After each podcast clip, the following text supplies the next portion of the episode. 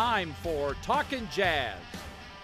Hey, welcome into another edition of Talkin' Jazz. Look what stranger finally worked his way in. Now, the Jazz have been traveling a lot, so the radio voice of the Jazz, David Locke, has been with us. It seems like it's been that way every week. I mean, you're home in spurts, but never on Tuesday. We go on a trip here, I think, Saturday. Yeah, 2 games. And then I don't think we take another trip until about March 4th. Oh, you're loving that. You know what that means? Skiing. Let's hope so. Yeah. Little helicopter skiing. Oh, yeah. My all-star break is the 3-generation helicopter skiing trip. I'm taking my dad, who's 80. Hal's going with and you. My 2 kids. And the 4 of us are going helicopter skiing. It's like my life bucket list, number 1 bucket list thing I had was a 3-generation helicopter skiing trip. And hopefully we're going to get it done. Please be safe. Sure. And keep an eye on Hal. He's a good guy. Well, his exact quote when he had a medical thing recently was, "Don't they know if I'm going to kick it? I'm doing it at the Ruby Mountains." I was like, all right, that's a little morbid. That's awesome. Well, he grew up in mountains, so yeah. As did you. All right, well, that's awesome. Let's get into the Jazz. You and I texted over the last couple days various topics, and yesterday I said, all right, give me your final. And you had 5 just like that you were very passionate about. So let's start with trade deadline. We're 2 days away from the trade deadline, but really, as you point out, the Jazz have already done theirs, so I guess the question now is, how has it all worked out in your view? Well, I think there's something really to what the Jazz did. They made a trade on December 23rd. Yeah. By the time the trade deadline comes on Thursday, they will have had Jordan Clarkson for 20 games. Everybody else is making their trades and going to have their player for 32 games. We're going to have our player for about 50 games, right? That's a really big difference, we're going to have for 52. I think that's a huge issue to talk about. The Jazz are 14-5 since they added Jordan Clarkson.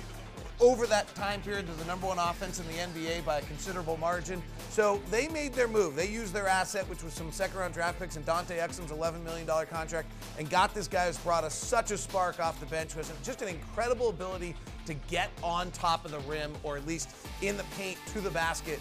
And that has added something to our team we just haven't had before. It relieves some pressure from Donovan. It just does so much. I mean, if you look at our lineups now with Mike back, you just have 2 or 3 bona fide scorers on the floor at all times. A couple of other things that have been big over the last week. The All-Star situation. Not only how the Jazz have developed them, but let's start quickly with Rudy and Donovan, how fast they have created this. I love how Donovan mentioned how, I've been there on a Friday, I've been there on a Saturday, now I'm there on a Sunday. So, I mean, let's start with Donovan or let's start with Rudy since they have the highlights here. I mean, these are simple plays we've gotten used to that, frankly, he couldn't do in the past. He's developed his hands. He's developed his physical strength. He's a force on top of the rim. Quinn Snyder and the coaching staff have done masterful things with him.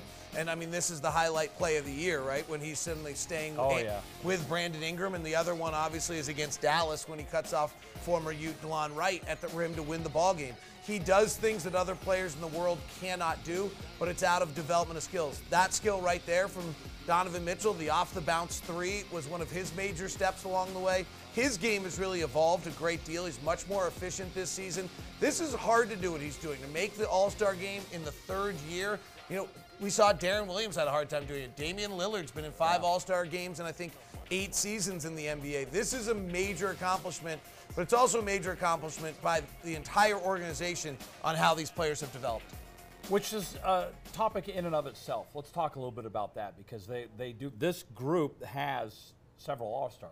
Well, there is the guy that for not is allowed to be mentioned ever again in Utah, who came to us as a not very soft. I think he just uses initials. G.H. Just uses initials. Yeah, that guy right there on the screen who got into this All-Star game because of the same process, right? He came to the Jazz. So really, if you look at what Dennis Lindsay's drafted and then what Quinn Snyder and his coaching staff have developed, you've got 3 players that were drafted that have suddenly emerged into becoming all-star players along the way in Gordon Hayward, Donovan Mitchell, and Rudy Gobert. And then on the non-all-star level, it's pretty real too.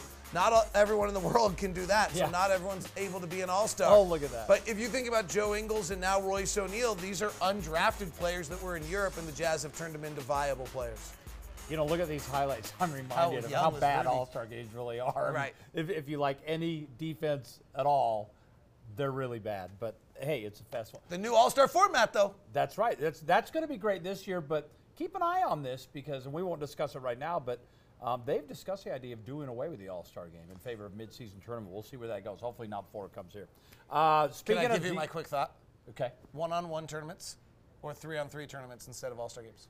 So instead of having LeBron and Giannis picking their teams, have maybe this, whatever it is, All-Stars, there's 24. Yeah. So have 8 teams of 3, have 8 players draft their teams, and then build brackets and play tournament. 3-on-3. Okay. Well, you never know. They're working on something. We shall see. We just talked about lack of defense in the All-Star game. We're seeing a little bit of that with the Jazz over this 4-game losing streak. And I know that's something you wanted to address tonight. So I don't really know what I think of this. I mean, I think to some extent from the very beginning of the year, the question on this team was not whether it was going to be great offensively, but whether it was going to be great, able to be good as good defensively. You look at the various nights that happened. This guy right here, Dame Lillard's in a different time, place, and zone than anyone's ever been in the history of the league. There's no one who's ever scored and created up with assists more points in 6 games. You look at that Denver game, and Jokic is great. They're very good. We ran out of gas midway through the 3rd quarter and suddenly turned a good defensive game into a disaster. You look at the other 2 games along the way in the losing streak. San Antonio has an out-of-body experience shooting in the mid-range, and Houston kind of got us with stuff we weren't really prepared to see that night because of the fact that they had all those injuries. So I don't know whether I think there's a big collective defensive problem going on. There's certainly, you can look at the last 4 games. This game right here is the worst defensive game we've had all year. The highlights we saw a moment against Portland's the 2nd worst defensive game we've had all year. And the other 2 are in the worst 13. So it's not a great trend, but I'm wondering if it was scattered somewhere along the way, whether or not this wouldn't look as, I mean, this looks horrendous, right? We're freaking out looking at that. And I think there's probably a little bit of circumstances. I think there's a little bit of truth, like, to some of it. And I think that on the other end, I think the bigger picture concept is that, you know, if you go back to since Jordan Clarkson joined the team and called that our team, we're 15th defensively. So we are no longer the elite defensive team that we once were. We're now an elite offensive team. And the question is whether if we're good defensively, we'll be good. If we can get pretty good defensively, we'll be pretty good. And if we get great defensively, we're going to be great because our offense is real. You know what, touching on Lillard, imagine being a defender and realizing that's a guy you pretty much have to pick up at mid-court. From 30 to 40 feet. Yeah, it's crazy. Wait, from 30 to 40 feet, he is shooting 40%. That's just insane. Now, the Jazz, that's one thing. We talk about the struggles with the defense, but you like what's going on offensively, and it really is. Sometimes it's just amazing what's happening. Well, I just said a moment ago, I'm not worried at all about us offensively. I wasn't worried when the team was built by Justin Zanuck and Dennis Lindsay in any way, shape, or form. Catch and shoot, we just saw it there from Donovan Mitchell. When this team gets catch and shoot, they're the best catch and shoot team in the NBA. They're also the #1 3-point shooting team in the league.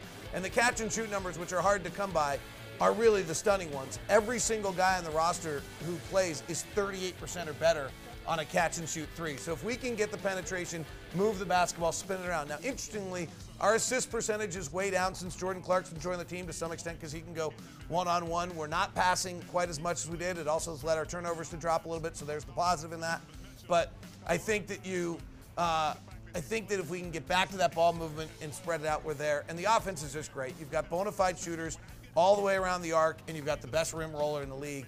If we can stay out of too many of those floaters and mid-range games, and do it when it's necessary, but not when we want, you know, not just because the defense gives it to us, you're not slowing down this team. Numbers bear it out. You said it right there. Look at that. There's #1 in 4 of those columns. And let me point out, the one thing where they're 5th is a silly stat that should never be used ever again in sports. Field goal percentage. You got to use effective field goal percentage, which weighs 3-point shooting, and then they're 2nd. That is amazing as you look at those numbers, because remember we were looking at the defense; they were all 20. Not to get on your graphic, guy. No, but no, really, like in a day and age where half, where the shots count 2 times, you know, 0.5 more. Like it's 3 versus 2 is 2 times as much. So, you know, why aren't they going away from that on the box score then? Well, they're moving to it. Credit to Scott Rogers, Jeremy Brunner, and Travis Henderson of our for Jazz TV. You only see effective field goal percentage now on Jazz TV, because you know what our job is.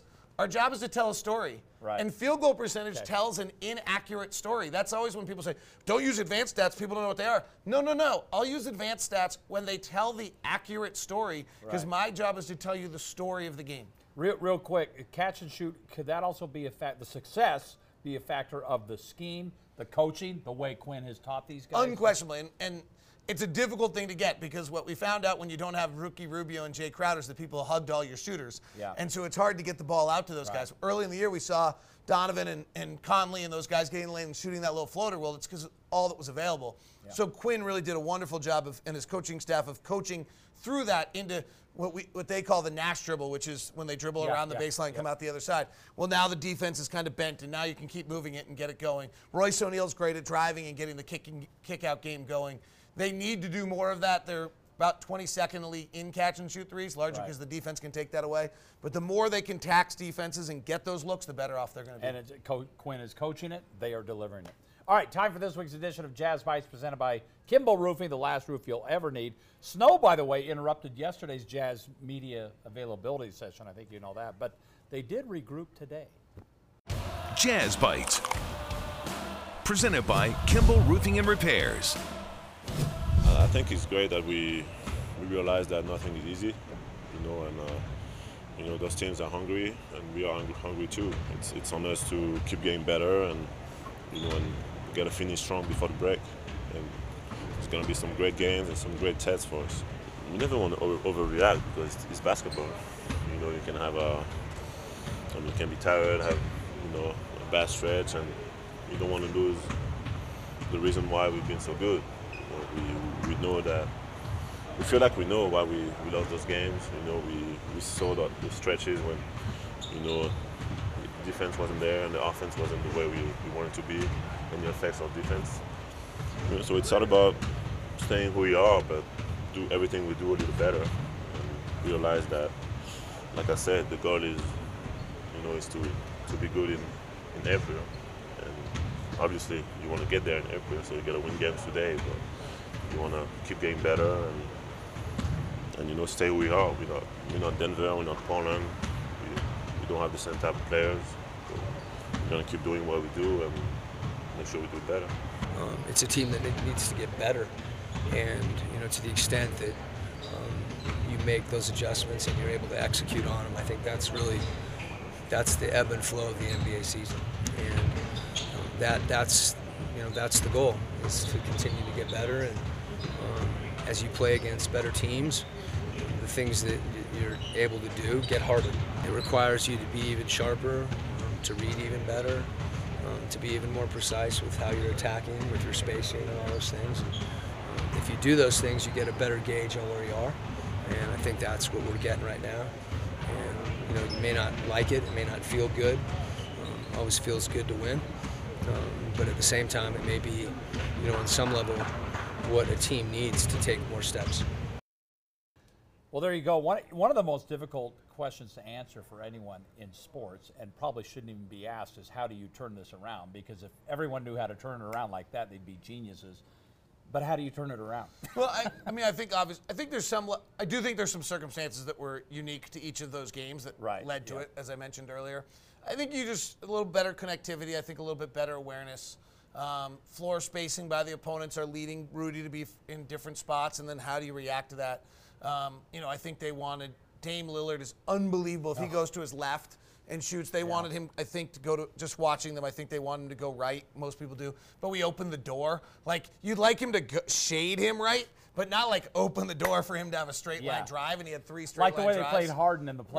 Right. That's a little different. They actually meant to do that to Harden. They actually literally got behind him because you're trying to take the step back away. But in that circumstance, so I think there's just some tightening of the screws there, and I suspect they'll do it. It'll be interesting to see. I mean, these next two, Denver and Portland, are real. Well, let's take a look at the schedules, as a matter of fact, because it's the home and home series with Denver and Portland. We just played them on the road. They'll be here Wednesday and Friday. Then the Texas swing again, David. And these are back-to-back, right? Yeah, Sunday and Monday. The last game before the All-Star break will be the Heat. But let's focus on those first two. And again, I mean, it's not like there are any surprises. These teams do know each other, but what do you expect the next time around when they get them here? Well, I mean, so we're seeing Dame here, and I have no idea what to expect because he's just on a different planet, right? He's just playing in a way. Nobody in the league has ever gone 5 games averaging 45 points and 10 assists. I think the Jazz have got to be a little, you know, obviously better against Dame, but I don't know that defense matters against Damian Lillard right now.